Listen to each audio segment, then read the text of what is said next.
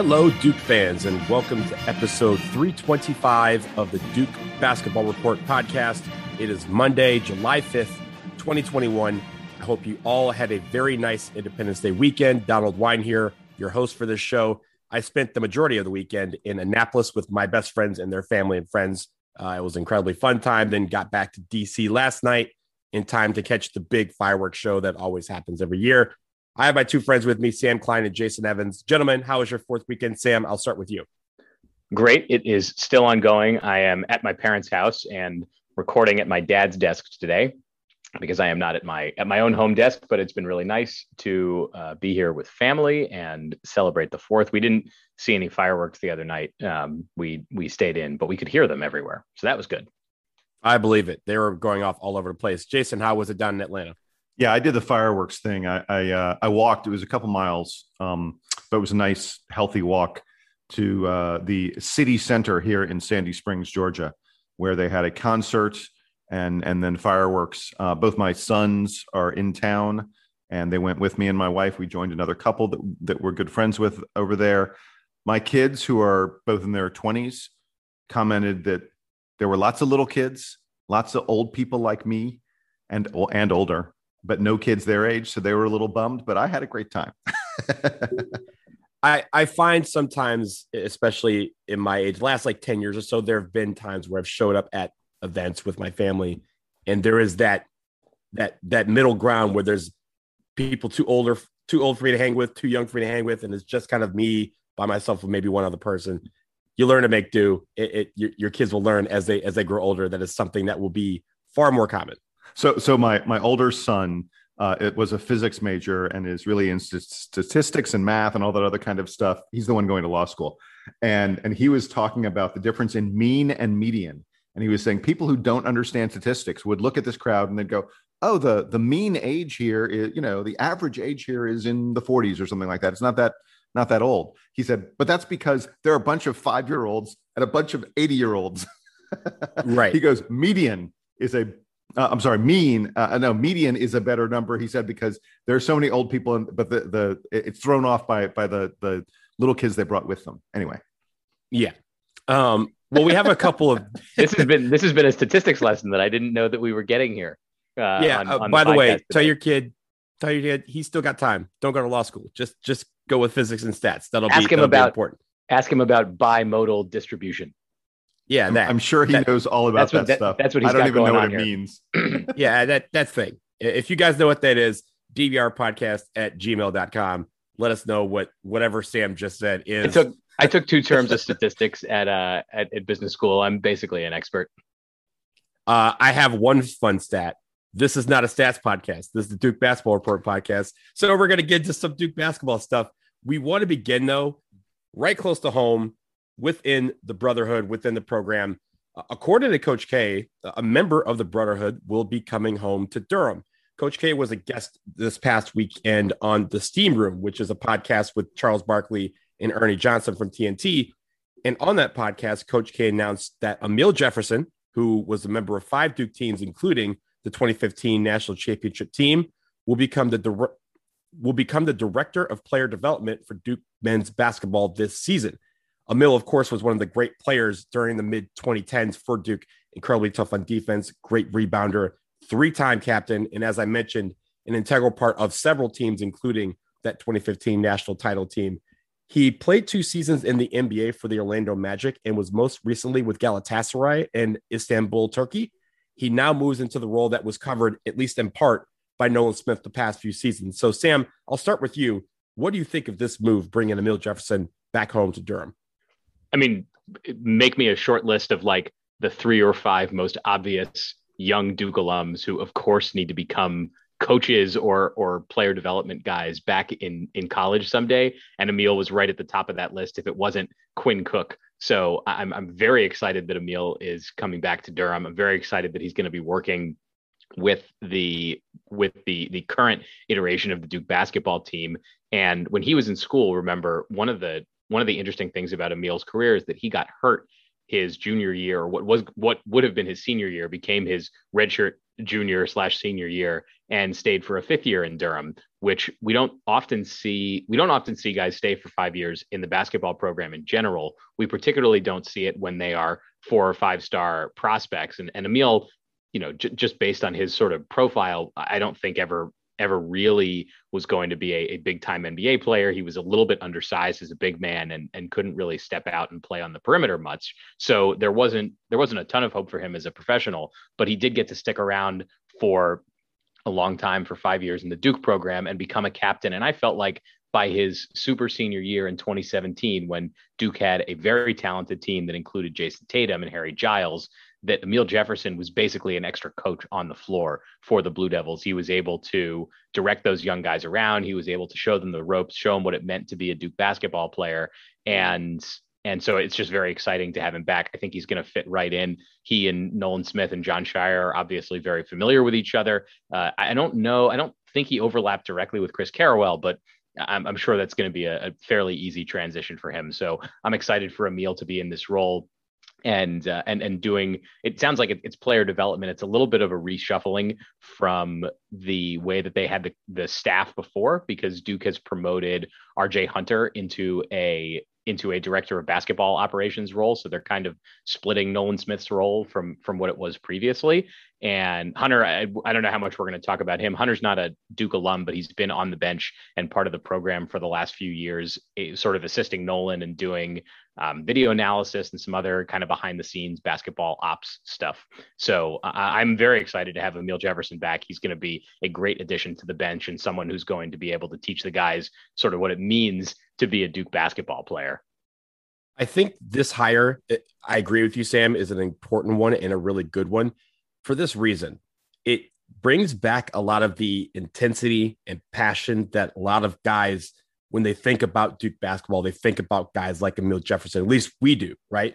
Those guys that always played with intensity and play play with that passion on the floor and is able to exude that upon their teammates. And so you know, having Nolan Smith as an assistant coach, having Chris Carrawell as an assistant coach, bringing it back Amile as director of player development, those are moves that I think are instilled to try and hey bring some of that back. Uh, not that it was fully missing, but over the course of the last couple years, we haven't seen as much of it as we had, you know, back in the mid 2010s or before that. Who's more of a dog in the last eight or ten years of Duke basketball? Exactly, Amile Jefferson. Exactly. Like that, those type of players. So Jason, what do you think of this ride? I know you were very excited when, when you heard, when you heard the news. Yeah. So first of all, um, just so folks understand the way the basketball staff works, not being a full-fledged assistant coach means that Amile will will not be allowed to to go out and do any recruiting, you know, away from Duke. I mean, when guys come to campus, he can chat with them, but he can't go on the road do any recruiting. I think there are limits on how much he can travel with the team for games and other things like that. But he will be involved in practices. There's no question about that. I think, um, and I strongly suspect you will see him because he's a guy who was, you know, in the NBA on the fringes of the NBA for the past couple years um, and and who is playing in the G League internationally. I mean, this is a guy who who's had an interesting pro career. Um, I, he's still interested in, in playing some basketball, and and he'll be on the court practicing with the team. I mean, I, I really look forward to what Amile is going to be able to show uh, Paolo Banchero and and Mark Williams and other Duke big men about playing in the post um, against professional caliber players because Amile Jefferson has excelled at that. Folks, take a second and go look at some of the stats he put up in the G League. I mean, admittedly, he didn't play a lot in the NBA. He earned more than two million dollars, which you know, great for him. that's that's not insignificant money. Um, but uh, in the G League, he was this was a guy who was routinely doing like 20 and 10 in his G League games. This is a guy who knows how to play in the post really, really effectively and and I think he's going to be. You know, if you look at the the makeup of the Duke coaching staff, a lot of guards, a lot of wings on there. Amile Jefferson is a guy who understands playing in the post and and really knows how to you know do the the dirty work, the little stuff down there. So I'm really looking forward to what he can bring in practice in those situations. The other thing is, dude won a title. Dude played in 150 games. Let, let's repeat that one. He played in 150 games in a Duke uniform. That is unbelievable. That's because he had that red shirt year, and because the teams he was on tended to go really long, really far in the uh, in the NCAA tournament, and so he got in extra games that way. He played in 150 games in a Duke uniform. He knows what it takes to win. He knows what it takes to develop as a player and get better as a player over the course of your time. Uh, I, I, mean, I, I I love this hire. Uh, there are so many things to like about it, and I feel like he's going to fit in beautifully with the other guys we have on the staff. Jason, you mentioned that he played in 150 games. I was reviewing his his undergraduate stats the other day or, or, or this morning in preparation for this. There, obviously, there's not a ton that stands out for Amile. We know that he didn't score a ton of baskets. He never took a three pointer. He was a good rebounder, but until late in his career, was not a great rebounder.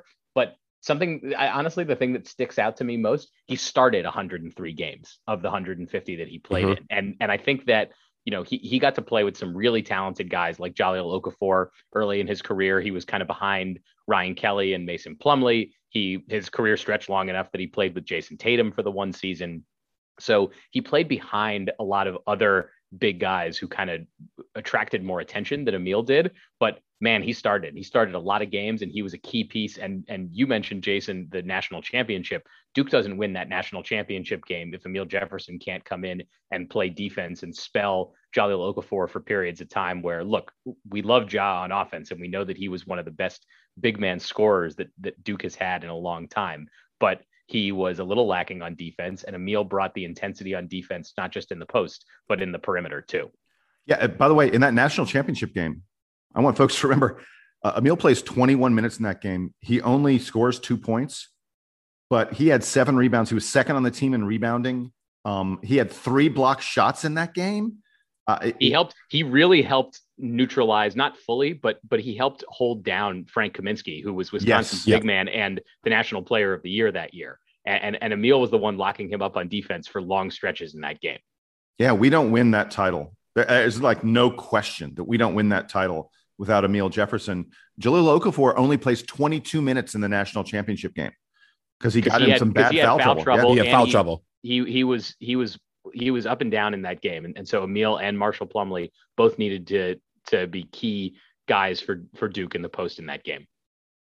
Yeah, when it comes to Amile, you were talking about his rebounding. So that year after the national championship year, like right before he got hurt, he was basically a machine when it came to rebounding, right? He he would come out, he was going to get nine, 10 rebounds a game. And if he also got 10 points, it means we were blowing the doors out of the gym for somebody. Then he got hurt. He came back senior year and he again picked up where he left off, but also added a little bit of a shooting touch. Not, not necessarily from three pointer or for 15, but inside the paint, he had a little jump hook. He had like a way to kind of snake around people to kind of get lay-ins. And he was going for double doubles quite a bit. That sort of mentality is what we've been missing because if you guys recall, one of the big stats that we recorded last year was rebounding and we weren't good at it in very many games. There were some games we were good at it, some games we were atrocious at it. He's going to be hopefully a guy that can teach these guys, especially the guards, because again, like you said, we have a lot of guards this year. He's a guy that knows how to play in the paint undersized and still get his rebounds. So if he can teach those guys how to be able to box out and do the thing that the fundamentals that can get rebounds and have us going the other way on offense, we're going to be a really good team for it. And I think Amile is the guy to bring in for that there's a word that basketball analysts I think overuse for a certain type of player, which is scrappy. That I think mm-hmm. describes Amile Jefferson probably better. We should just call it Amile. Yeah, exactly. There is nobody scraps like Amile Jefferson, and and so uh, you're going to hear stories in practice about Amile and Nolan Smith and Jon Scheyer going after some of these guys and being like, "You guys can't hang with us. Like you you you don't know what it's like." I, you know, so I, I, we were talking about this before the show. Uh, I really wish that we had done the TBT segment today because Amile would have been a great, great addition to that. I think yeah, I had Duke, him on the mine. Duke coaching staff now, the Duke coaching staff now, pretty straight. You know, if we fast forward to next year when it's when it's Scheyer, Sewell, Amile, and Nolan. Presumably, Amile becomes an assistant coach next year if he if he sticks around and this all goes well. Man, that's a that's a that's a nice three on three team look, I'm they can probably still play. For some of these games, I might say, hey, coach, just get out on the court, give these guys a break.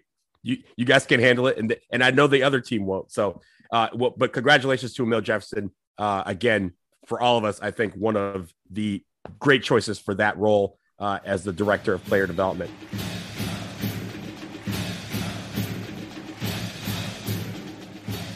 I wanted to move on quickly and kind of stay in this realm dealing with recruiting. And Jason, there is a huge recruit, Dariq Whitehead, who is about to make an important decision. And by all accounts, it sounds like Duke should be paying very close attention to what he decides. Go ahead. Yeah, so so this guy Dariq Whitehead is, a, a, very big deal because uh, we're talking about one of the top ten recruits in the class, and and this is the kind of recruit that if Duke lands him would really cement Jon Scheyer as uh, you know as continuing the the recruiting juggernaut that Duke has been over the years with Coach K. Because this would uh, you know again this is a guy in the class of 2022. This is someone who would be coming to Duke knowing that he will be playing not for Coach K but for Jon Scheyer. Uh, and and it's worth noting that uh, the the predictions that are coming in on the 24/7 crystal ball, 75% of the predictions so far are saying Duke. Uh, there, there, there's one guy out there who who has picked Florida State for Dariq Whitehead, but but he made that pick several months ago, and it doesn't feel like it's you know it's it's one of these picks that um, that is indicative of of the player actually you know actually knowing what the player was going to do. The, these picks have all come in since, and this is the news that since Dariq Whitehead announced that he was going to pick his school. He said that he's going to do this on August 1st and and look you don't you don't say hey I, have made my decision and i'm announcing it on august 1st without having already made your decision so the recruiting experts out there are now beginning to weigh in on on which school he's going to pick on august 1st and they're all saying that it's going to be duke i, I want to tell folks a little bit about Dariq whitehead. Um, dude is a six six small forward uh, who who plays at the truly elite montverde academy.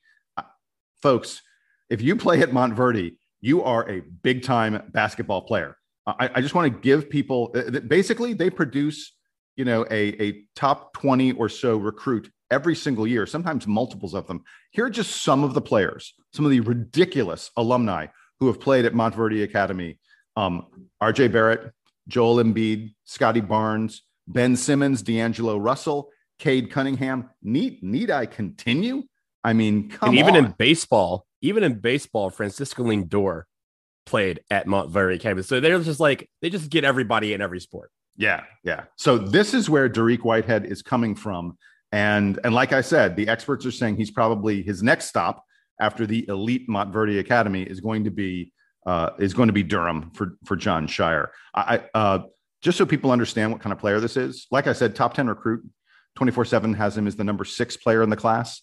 Um, he's a wing and and uh, there, there's some experts out there who compare him to Jarrett Culver from Texas Tech because he is elite on both ends of the floor. That is a really really important thing. He's a three level scorer. He you know he can get in the paint. He's got a good outside shot and a, a good pull up jumper. But the thing I love about him is he is a long, quick guy who has tremendous potential as a defender. Um, there are a number of experts out there. You know, we've been starting to get these you know live tournaments players playing against players again which we didn't have for a while in the high school level at the elite high school level. And everywhere that Dariq Whitehead goes and plays people come back and they go man that guy can defend. That guy has great anticipation. He, he gets in the passing lanes. I am super excited. Yeah you, you know tune in in a month August 1st we'll be doing a podcast uh, when this guy announces because he's that big a deal and and it and it looks like at the moment Duke is at least the leader, if not, you know, perhaps the, you know, the likely choice. And he would be a very, very exciting recruit for the Blue Devils um, to, to build, you know, Jon Scheyer's first team around. Yeah, he is an exciting player just from the little bits that I've seen. And again, it's really because of COVID. They I have not got to see a lot of him play because you know they just haven't been playing a lot of games until most recently, as Jason mentioned. Sam, let me turn to you. Quick thoughts on Dariq Whitehead and the possibility of him being in a Duke uniform. I think Jason hit the most important point, which is that it, whether it's this guy or Filipowski, the important thing for Jon Scheyer is to get off on the right foot with recruiting. And you know, Filipowski, as we were talking about, is a good, not uh, not great. Like, I mean, he, he's a, he's a great high school player, and I'm sure he's going to be a good college player, but is not a cornerstone uh, Duke basketball recruit the way that Whitehead would be. So I, I very much hope that he commits to Duke and that it means that it basically looks like there's an unbroken chain of of great recruits coming to Duke, whether they're being recruited primarily by Mike Krzyzewski or by Jon Scheyer. You know, one one little thing, Sam, that you bring up about you know great top end recruit. You know, we still don't know, but it looks like several guys in the class of 2022 several of the top guys are going to take the pro route that, they're not interested in playing any college ball look we, don't know how name image and likeness and, the money that you can get from playing in college is going to change things but it looks like at least a couple maybe a few of those guys at the very top of the class are going to um, take the you know either the g league or the overtime elite you know one of those other uh, turn pro out of high school options before they go to the nba uh, Dariq Whitehead is a guy who's very, been very clear that he wants to play in college, wants to play college ball. And uh, you know, I said, look, he's the number six recruit in the class. He may end up being the number two or so guy who actually goes to college. So yeah, a very, very significant recruit. So we will see what happens. Again, August 1st is when we expect the commitment of Dariq Whitehead to whatever school he chooses to play. Hopefully, Duke is the name that comes out of his mouth on that date. We will take a quick break. After we come back, it's official players can profit off of their own name, image, and likeness. What does it mean for Duke? We'll get into it after this.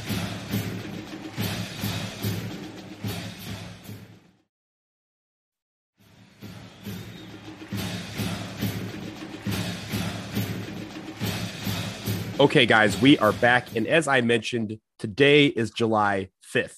That means we are five days into the name, image, and likeness era of collegiate athletics. On July 1st, college athletes were finally allowed to begin to profit off of their name, image, and likeness, is something that we have talked about on the show quite a bit over the past few months. There are, of course, some caveats to this, but what was interesting about it from a Duke perspective was how ready Duke men's basketball was for this to begin. Their social media was all over it from the beginning. And we've already seen a couple of players, at least from not just from Duke, but across the country, take advantage of this. Mark Williams is one of the main players, and we'll get into that in just a second. Jason, I want to start with you because this is a topic that you've kind of helped us keep up with these past few weeks and months. So, what are some of the more interesting bits of information that you've seen with the beginning of this new area of collegiate athletics? Uh, first of all, before I get into some of the interesting deals that were announced in the first day or two since the name, image, and likeness restriction was lifted, can can we just tip our hat to the NCAA who literally let's not forget they set up a whole commission a few years ago to look into this to discuss how they would do name image and likeness. In the end with like 8 hours to go before the July 1st deadline where they had to do something where and by the way that deadline they've known it for like 6 months 8 months something like that this is not. This was not a, a surprise. Jason, years yeah. they've known about this. Yeah. yeah, there were there were state legislators that said that this was years in the making. Yeah. So eight hours before the July first deadline came into effect, the NCAA again, which had set up a commission, people who spent hundreds of hours working on this, the NCAA basically said, "Oh yeah, we got nothing. Uh, just do it. Go ahead. Schools, schools, you can decide for yourself. If your state has a law, you follow the law. If not, you guys can figure it out yourselves." what a horrible like it's just such a terrible abdication of their of their responsibility for for the entire existence of the NCAA since it began they have said you may not make money off your name image and likeness. You cannot make a penny. My son we were discussing this my son was pointing out he's like you know someone was saying to me they were like you know who's going to do the best off of this uh, is is the attractive women who already have like big Instagram and, and Twitter followings and such because they post somewhat provocative pictures of themselves. And by the way, more power to them. I'm not no judgment at all. But there are female athletes out there who have huge hundreds of thousands, perhaps even millions of social media followers because they're easy on the eyes. They're easy to look at. That's that's cool. That's fine. And they're and they're fashionable and all that other kind of stuff. And and and they are the ones who are immediately going to be able to monetize their social media following in a very very big way. And my son was like, I don't understand. They're not, you know, when we're talking about, you know, for example, um, Haley and Hannah uh, Cavinder, who are female basketball players at Florida State. I'm sorry, at Fresno State, um, uh, who have like half a million followers on Instagram already. And, and immediately, the moment this was announced, they, they, they said, oh, we have a deal with Boost Mobile, you know, a significant company. they, they have a deal with them. Boost. Boost Mobile. They also have a deal with a, a, a company that makes nutrition shakes. You know, uh, th- those kind of um, uh, protein shake kind of things to pr- to promote those things on their social media feed. And and my son was like, "Wait, I don't understand. They, they, they don't have a half a million followers on Instagram because they play basketball. Like, I've never heard of Haley and Hannah Cavinder, the Fresno State basketball team. I don't I don't follow the, the male Fresno State basketball team, let alone the women's Fresno State team. So he was like, they they have all those followers because they're they're twins and they're you know easy to look at. He goes, why? How can the NCAA say they weren't allowed to make money off their Instagram feed? And I'm like, because the NCAA for generations has had this stupid rule that makes no sense whatsoever, where they control. You know, if you're an athlete, they controlled your image, and and and like I said, with eight hours to go until the deadline, they just went ahead and said, okay, all right, forget it. We're not going to, this thing that's been a fundamental part of who we are, they said, we're not going to do it anymore. It's almost, it's almost crazy that they didn't try to come up with, and maybe they did, and, and they just never reached a consensus about it, but try to come up with a way to, to control it. Because I, I don't think that there were a lot of people saying, I didn't hear this, that, oh, the NCAA has no business helping the the athletes like like get deals and get sponsorships and and and do all these sorts of things. And and the, the, school compliance officers are are like shouldn't be turning around and like helping the athletes sort of as like amateur agents of theirs. It was just total abdication. If you look at the if you look at duke's announcement about name image and likeness they they put out a, a little statement on goduke.com that then linked to the university's like official nil policy and it's less than two pages long about basically do whatever you want. Uh, the university is here to support you and to further the academic mission of the of the school and and all that kind of stuff. But it's not our it's not our place to to police it very much. Like go forward. And I don't think that Duke's policy is very different from most other schools that you're going to encounter. They're basically saying, have fun, good luck. Uh, so I'm I'm actually surprised that they didn't try to not put limits on it, but at least try to set up structures for the students to. Well, the, the to, NCAA does the NCAA does not want the schools being too involved in this because then you start to get into questions of recruiting and are you offering pay you know, to play and all that stuff. Yeah yeah. Is it um uh, it, you know is it a, a, a, fair and balanced playing field? And by the way it's not.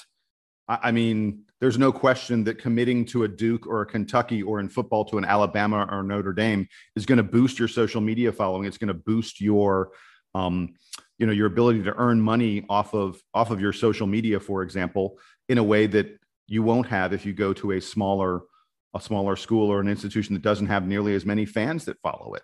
So so yeah, this is a, it's going to be a problem from a recruiting standpoint, but they don't want the schools like being blatantly out there marketing their athletes in this way.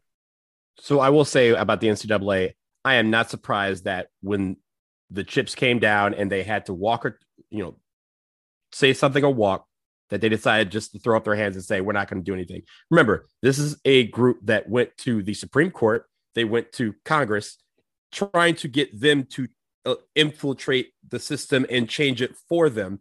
And neither of them did. In fact, the Supreme Court basically said, what you've been doing is so far out of whack that we are calling this unconstitutional and you need to fix it immediately. And that's why they kind of threw up their hands and said, all right, well, I guess everyone just kind of do what they want.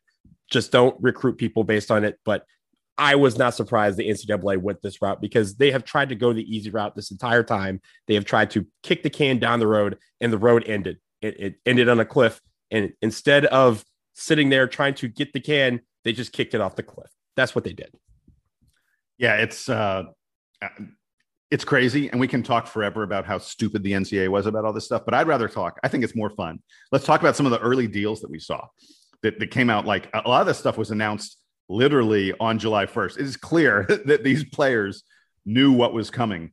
Oh, they were um, ready. This was like this ready. was like NBA free agency when free agency hits at midnight, and then and then mm-hmm. a, a, series of guys all announce who they've signed with, and it's yes. like, wow, you really right. went through a lot of contract negotiations really quickly, didn't you? and so, we'll, we'll, let's start with the Duke guy, which is Mark Williams. Um, Duke's first name, image, and likeness opportunity, and, and it will not be the last, uh, is Mark Williams, who is selling video messages on Cameo. Go on Cameo, and for 50 bucks a pop, you can get Mark Williams to, you know, give you a personal video message. I don't know, you know, like for a birthday or something like that. If you wanted to wish someone a happy birthday or say something else silly, who knows what it may be. But Mark Williams is on Cameo. He is not alone. If you look at Cameo and look at like the latest people to join Cameo, there are a ton of college football and basketball players. Like like half the Kentucky basketball team. I, li- I was looking through Cameo. I, I literally think like one guy in Kentucky joined Cameo and he told his teammates, "Hey guys, sign up here." And and like half the Kentucky basketball team is on Cameo. You can get them to say any kind of thing. I'm, I'm sort of tempted to to throw down 35 bucks or so and get some Kentucky player to talk about how much Duke is better than Kentucky. I think that'd be kind of fun. you could do that because yeah. that's what Cameo is about. Sometimes Cameo has some tricky things. So hey, Mark, don't don't do any UNC ones. You don't have to take those. You can just kind of shove that to the side. No no scripts for UNC in them just all Duke. I don't know why why Mark Williams is only 50 bucks a pop. I mean, he's he's going to be one of the stars of Duke basketball this year. So I hey, he can up his rate man. whenever he wants. Jack up yeah. that jack up that price. Cameo price the brick cheap. can go up at any time. I haven't I haven't done any I haven't I haven't bought any cameos and and haven't admittedly searched through the site, so I don't have a sense for what the what the what the rates are in, in this market. That's about right. It's about yeah. right for what most of them are because you have some that are as low as like three bucks. They're just like, hey, I'm just doing this, just do it. Then you have some of the you know more pronounced like stars and legends that are on there, and they're charging like 250, 300, 400 for. And how many uh, videos are they so. doing? Now we're gonna have a whole conversation about how Cameo works. No, yeah, we're not. Which I know, which I know, by the way, is a is a company started and run by a lot of Duke people. So I should probably be more uh, should be more up uh, uh, up to date on this. I did not know that. I didn't know that it had any Duke connection. Yeah, yeah. Tied it back yeah. in. Uh, Cameo was started by a uh, Cameo was started by a guy who was at Duke at the same time that I was there. So uh, and and I and I I know that there's a lot of Duke people who work there because I see them all on my LinkedIn because it's all people that I know from undergrad. Sam, Sam, you need to do some research and tell us more about Cameo. Yeah, I should probably be. I'll I'll I'll, I'll uh, see if I can get some Cameo folks on the uh, on the podcast. All right. So, so, so speaking of so speaking of Cameo, Jason, like I, I know there's been a couple of quirky deals out there, some fun deals. I have one that I want to do, but I want to see what you got uh, for as far as some of the fun deals you've seen so far. Okay, yeah, I was going to go into this. So uh, Trey and Bryce McGowens of Nebraska basketball have started a podcast that they call Off Court. I haven't listened to it yet. I don't know about it, but it's sponsored by two local restaurants. Uh, the, the big ones, the folks who are really killing on this, Miami quarterback D'Eriq King and Florida State quarterback McKenzie Milton who, who should be rivals or something like that. But they got together, and on Ju- on July 1st, they announced that they had started a company. It's called Dreamfield, which is a marketplace for athletes to sell autographs, to book live appearances and stuff like that. It's basically Cameo on steroids. They're also selling NFTs, non fungible tokens. I'm still not entirely clear on exactly. We're not getting it. We're not getting NFTs. We're not getting that. Oh, we're not doing a, we're not doing a whole NFT segment. Oh nope. my god. Nope. Good. Keep going. Keep going. Good. Well, they're selling all that kinds of stuff. Um, and they both listed their autographs for two thousand dollars on this Dreamfield website.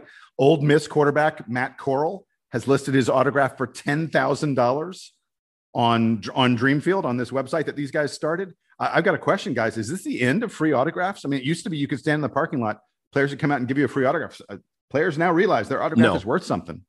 No, it's not. Here's why: because in the pros, you have them giving away free autographs all the time, and they've been able to sell for centuries. So yeah, this is this is a this is just a matter of of principle and philosophy for the individuals because I know that um, Cal Ripken is somebody who was like famous for giving autographs to every kid at Camden Yards when you know when when he was a star for the Orioles and he was one of the biggest stars in baseball. And meanwhile, you can't get within 50 feet of Pete Rose unless you pay him 50 bucks to yeah to sign something or to take a picture with him. So it's just a matter of philosophy. I'm sure there are guys like this Ole Miss quarterback who will say, I ain't touching anything. I ain't, I ain't getting in a picture or anything for, you know, without paying me. But meanwhile, you could probably stand outside Cameron Indoor and a couple Duke basketball players will walk by. And if you're a, if you're a kid, you could probably just get a picture with them. No problem. Yeah. And by the way, it's entirely possible that those players could stand outside Cameron Indoor. Uh, you know, when they walk out of Cameron Indoor, if someone wants an autograph, they could say, you know, hand me 20 bucks. Yeah, exactly. you know, they, they could ask for that. All right. Like, so yo, couple... I got I gotta go to I gotta go to Cosmic later and I need I need my cosmic money.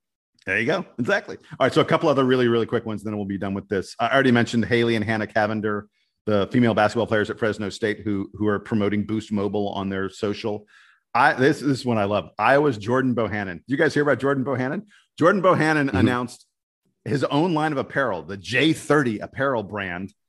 And he started selling t-shirts at midnight. And he spent July 1st, the first day of name, image, and likeness, at a fireworks store in Iowa, signing autographs. He was paid to be there. He was signing autographs all day long. Uh, and and the last one I wanted to mention, there are there are some companies that are already reaching out saying, "Hey, athletes, come to us." There's some I forget the name of it. There's some company in the state of Nebraska that said any scholarship athlete at any school in Nebraska, they will sponsor them in some form. They said, you know, bring us the entire Nebraska football team. Where, you know, they didn't say how much they'd pay, but they would sponsor them in some form. And then the best was this Arby's, the makers of the roast beef sandwich, said they are looking for some Arby's, some running backs. They're looking for some college running back. They actually put on their social feed, an Arby's social feed. Arby's kills it on Twitter. Let me tell you, if, if you want to have fun, you go look at the Arby's Twitter feed. They put out on Just their Twitter eat- feed. Just don't eat at Arby's if you want to have fun. Right. Yeah, They like- have the meats. Follow. Yeah, they do have the meats. They also have the runs. Oh Um, no. Arby's is not Oh, necessarily. no. it's not good food. Anyway, uh, Arby's put it on their social media feed that they're looking for some running backs, some RBs. So, uh, so guys, if you're a college basket, a college football running back, Arby's wants to sponsor you. So there's one that you forgot that what is one the best one I think. I didn't forget. I left it for you. I left. you it left for it you. for me, and I appreciate you doing that. Hercy Miller.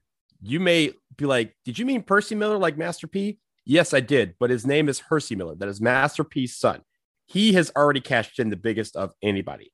He is going to Tennessee State. He's entering as a freshman this year to play basketball, and he signed a four-year deal with a software company called Web Apps America. They're based out of California for two million dollars. So already he is guaranteed a four-year contract, two million dollars over the course of his college career, and he's going to Tennessee State. Also, of course, Master P negotiated his deal, which helps. But to come out the gate like that, this is kind of what people were thinking about. They're thinking about guys trying to get some of these millions. But I do want to say this in, in a little fun note. JJ Redick, I know you guys saw his Twitter. A lot of people were asking him about what would, you know, if, if he was in the name, image, and likeness era, where would he first get his sponsorship? And he said locally it'd be shooters, no doubt. So I got a question for you guys, keeping in line with JJ's answer. What local company in Durham would have sponsored you when you were in school? And they had to have been around when you were in school. So for me, RIP, it would have been Armadillo Grill. That would have been the one You that would have still and, and you can still go to the Dillo, but you have to go to Carrboro for it. So Yeah, no, no. I want the one on campus. you, I you don't want want to you don't want to mess around with that. You want the one in the Bryan Center. I Exactly. I loved Donald. I'm so glad that you brought up JJ Redick's tweets because it was not he mentioned shooters, but he also mentioned uh, I think he said like he would have blown all of his NIL money on Natty Lights On and Lacoste polos. Oh, that was hysterical. And he, he even said with the Lacoste polos with the popped collar. with with the collars pop already collar, popped. Yeah. yeah. if you if uh, if if Duke students weren't a stereotype enough already, JJ Reddick really really cementing it. He also I, I know that he mentioned Cosmic Cantina somewhere else in the in the I think he was replying to Andy Means in a tweet about uh, how Mhm. he would be sponsored by Cosmic Cantina. I am I, I've got two two picks here. My old school Durham pick would be Bullock's Barbecue. I think I would love to be sponsored by Bullock's Barbecue, although I guess they would have to pay me in cash because it's a cash only business. And uh, if I'm going new school, two options that uh, current Duke students or or graduate students might be familiar with. Dain's on 9th Street is my favorite bar, so uh, that spot, and then um, Heavenly Buffaloes, which is the uh, wing shack that's also on 9th Around Street, corner. which everybody, all the all the Duke students know about now. Was not around when I was an undergrad, but counts because I got it in business school. So uh, I, Sam- I'll go with Dain's and Heavenly Buffaloes. Sam took me to Heavenly Buffalo and can't confirm it is it is it is, it is it is something else. Although although now that we have the national wing shortage, the the Heavenly Buffaloes is probably the most expensive meal in Durham. Right. So, so for me, there was this Chinese restaurant. I don't remember the name of it. I'll be honest with you guys. I do not remember the name of it. It- there was like a woman. It was like a woman's like Queen or something. I, I forget. There was a Chinese restaurant off of East Campus that we used to go to.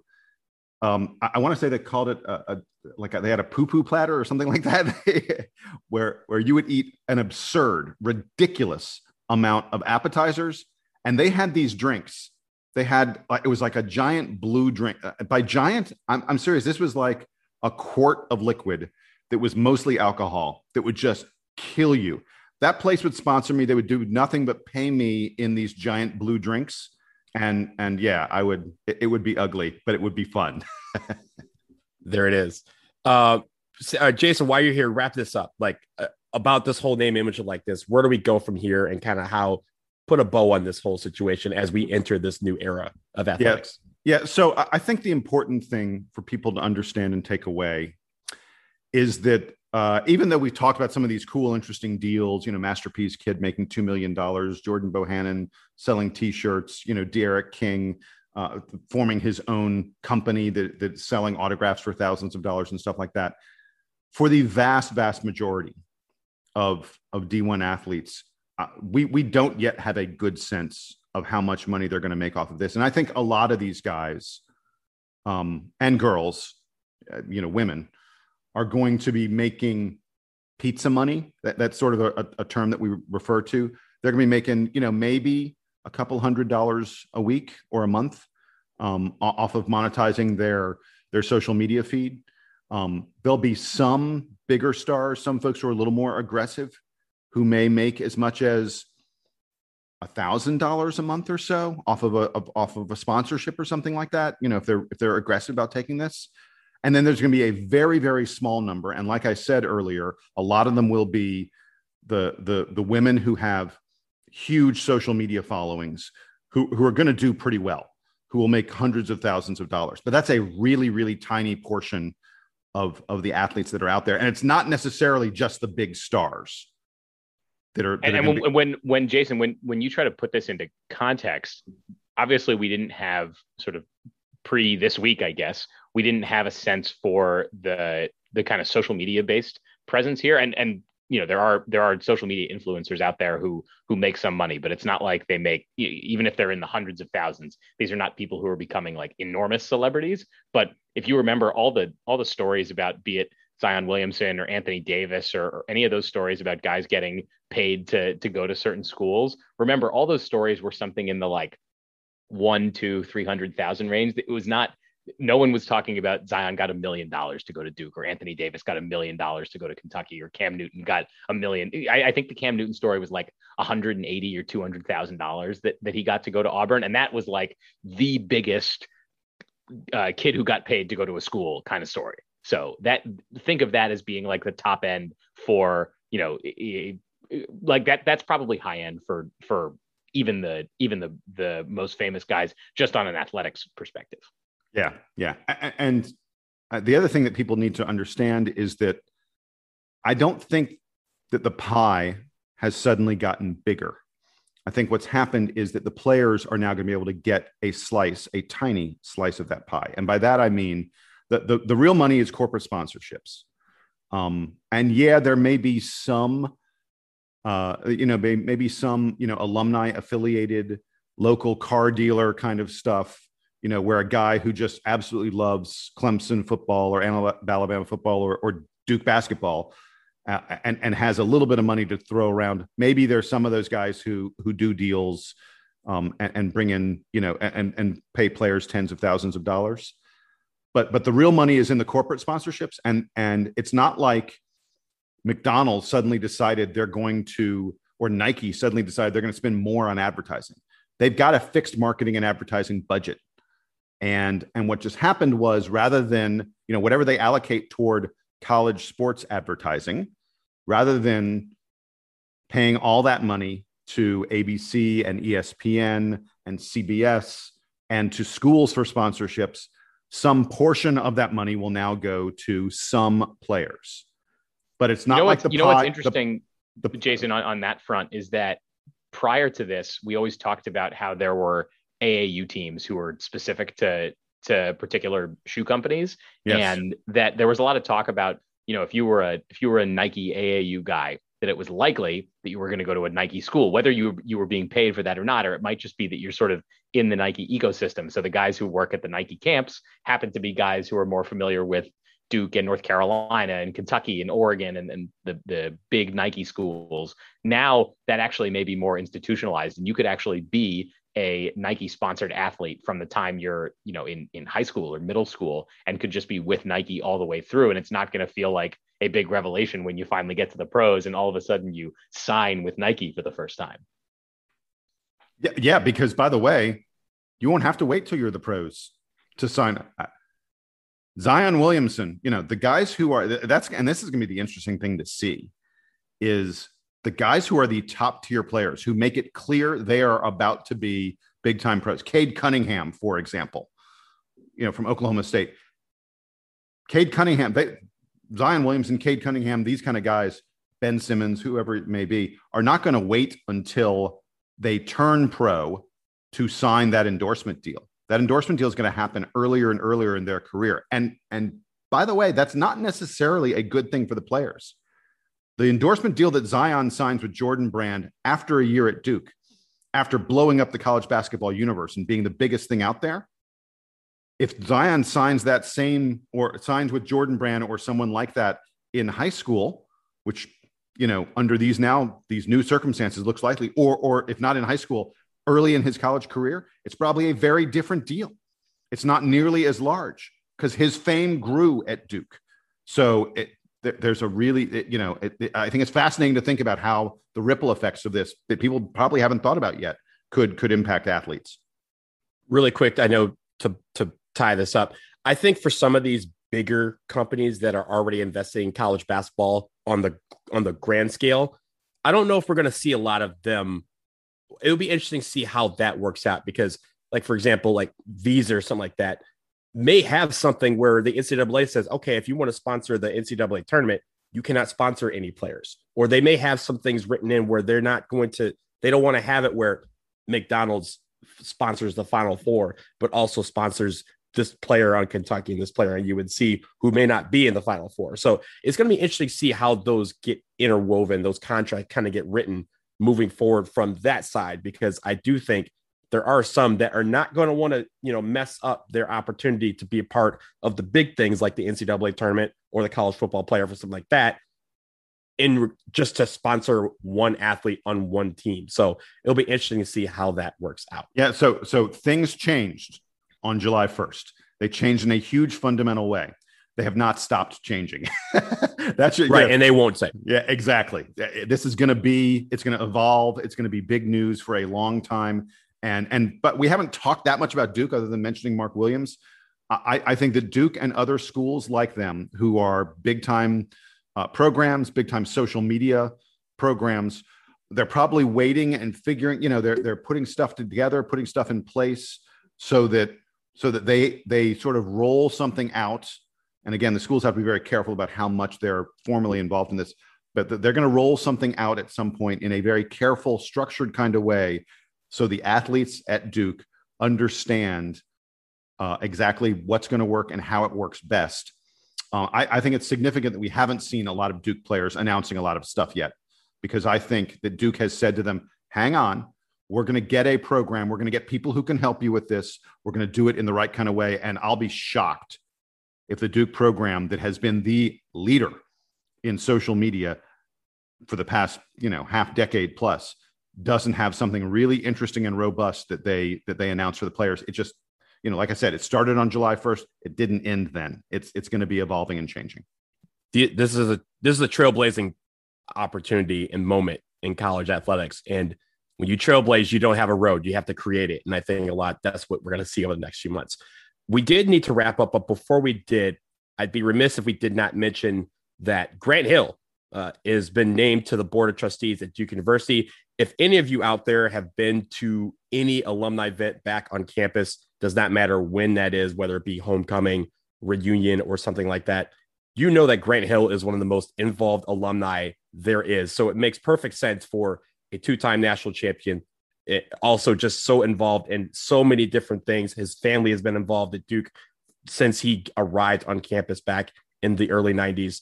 He is now a part of the board of trustees. I think it's a fantastic combination. Uh, Sam, I, I, know you've seen him on campus before. Uh, what do you think about this move? Yeah, Grant Hill's done done a number of cool projects on campus too, be it in athletics or or across the wider university. Um, was uh, was involved in the John Hope Franklin Center for a while at Duke, so it's uh, it's very cool that that he's on the board now, and and the university put out a uh, press release about the recent additions to the board of trustees. Obviously, it's going to be mostly people who are who are major donors, but it, it, seems like Duke's made a conscious effort to make the board more diverse, and and it's very cool to see a guy like Grant Hill, who we know is really involved, uh, to finally be sort of serving the university at the highest level. He is a fascinating guy. I mean, like Grant Hill is one of these people who uh, unbelievably success. Look, if not for a really unfortunate injury. There are a lot of people who think Grant Hill would be one of the 10, 20 best basketball players of all time. Donald, I know it pains you because, huh? you know, as a Detroit Pistons fan. Um, uh, anyway, I, but Grant Hill, to me, like this is a guy, he's involved in real estate. He's he's one of the owners, the lead owner of the Atlanta Hawks. You guys know Grant Hill is very involved in artwork. Like his art, he has one of the foremost like collections of African American art and and he sends it on tour to different cities and the such. He has a whole he has a a, a, a like a, a, marketing venture firm that does. Uh, he, Grant Hill just does so much fascinating, interesting stuff. If I had Grant Hill's money, I would not do all of the things that Grant Hill does. Like I don't exactly. think I don't think I'm cool enough to do all that stuff. Exactly.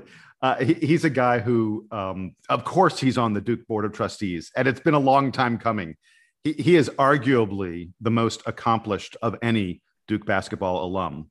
I, I, don't say that lightly. There are a number of Duke alums that are doing great, great things out there. You can make a decent argument that Grant Hill is the most accomplished and uh, you know most interesting of any of them, and and it's going to be great having him on the board of trustees um, to to help lead the university as we move forward. And on top of that, um, above all of that, he is the most engaging human being. Like he will seek you out. Like if you go up to him at a reunion or go up to him at an alumni event, he will sit and chat with you for hours, it seems. For you, it seems like eternity. For him, he, he does this for everyone. And that's something that can't be said about a lot of the board of trustees. I'm not saying that in a bad way, but a lot of board trustees are kind of far removed from the limelight. He's going to be a guy that's out there, active, engaging, and just his personality brings people in and bring and wants you to be motivated to become as involved, as engaged as he is. So great hire. Congratulations to Grant Hill. Uh, we look forward to seeing how uh, he shapes the the future of Duke University as a board of trustee uh, or as a trustee on the board. That will do it for episode 325 of the Duke Basketball Report podcast. Thank you as always for tuning in. Remember, email us at dbrpodcast at gmail.com if you have questions or you want to just reach out for topic suggestions. We love hearing from people. Don't forget to subscribe, leave a five star review if you like what you're hearing. So, on this holiday weekend, for Sam and Jason, I am Donald. This is the DBR podcast, and it's time for the Duke band to take us home.